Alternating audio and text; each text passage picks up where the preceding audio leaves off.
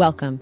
In this episode, we're diving deep into the fascinating world of dating attitudes and behaviors, comparing the liberal lanes of American college students with the more traditional trails of their Chinese counterparts. So, buckle up and let's get ready to explore the mysteries of the heart.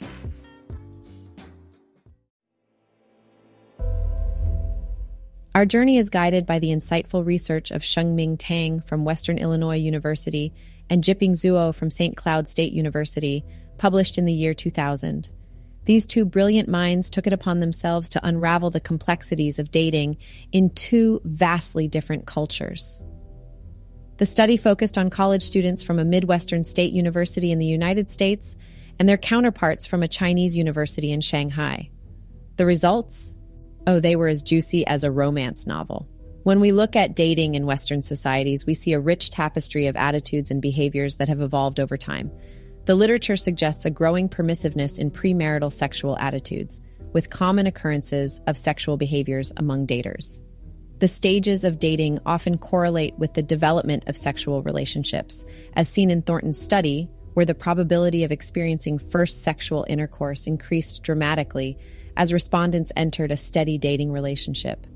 In contrast, dating in Chinese society has traditionally been viewed as a prelude to marriage, a means by which mate selection is fulfilled. The literature shows a significant transformation from arranged marriages towards free choice marriages, with an increasing autonomy by young people over their mate selection decision.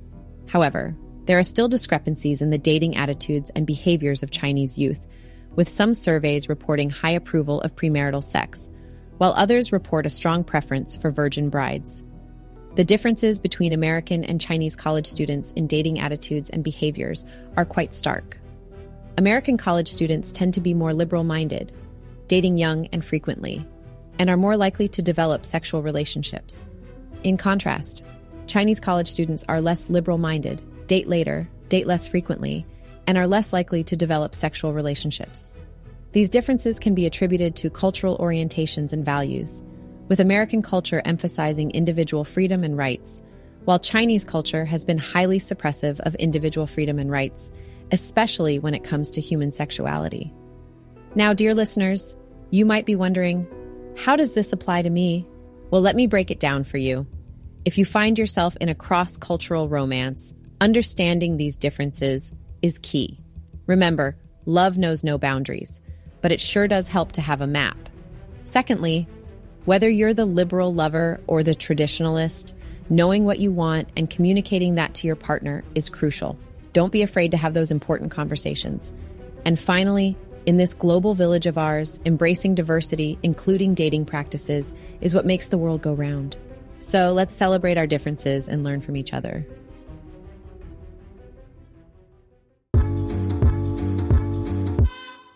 If you enjoyed this episode and want more, we release new episodes each week based on the latest research. Until we meet again, cheers.